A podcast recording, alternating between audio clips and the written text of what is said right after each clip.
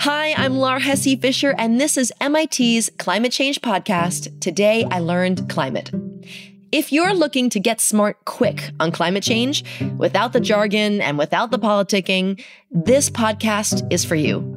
In each episode, we work with experts at MIT and beyond to explain climate change science and solutions in 15 minutes or less.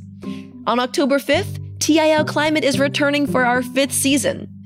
We'll give you the straight answers to things like what are the two biggest hurdles to getting all of our energy from wind and solar? And how do we overcome them? Why are so many people talking about methane gas these days? Why can't we just get all of our water from the ocean?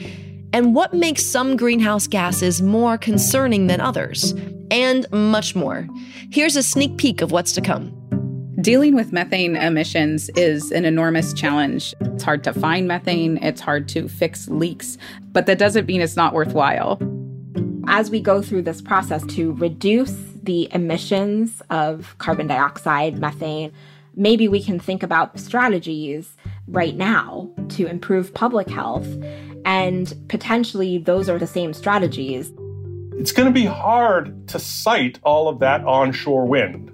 There are lots of different localities. They have lots of different priorities, lots of different zoning regulations. To get moving fastest, we can make a big wind farm happen out in the ocean, offshore.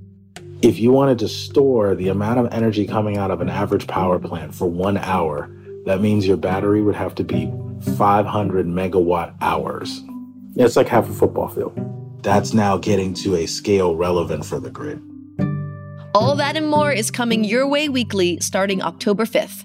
So make sure you're subscribed to TIL Climate wherever you listen to your podcasts. I'll talk to you then.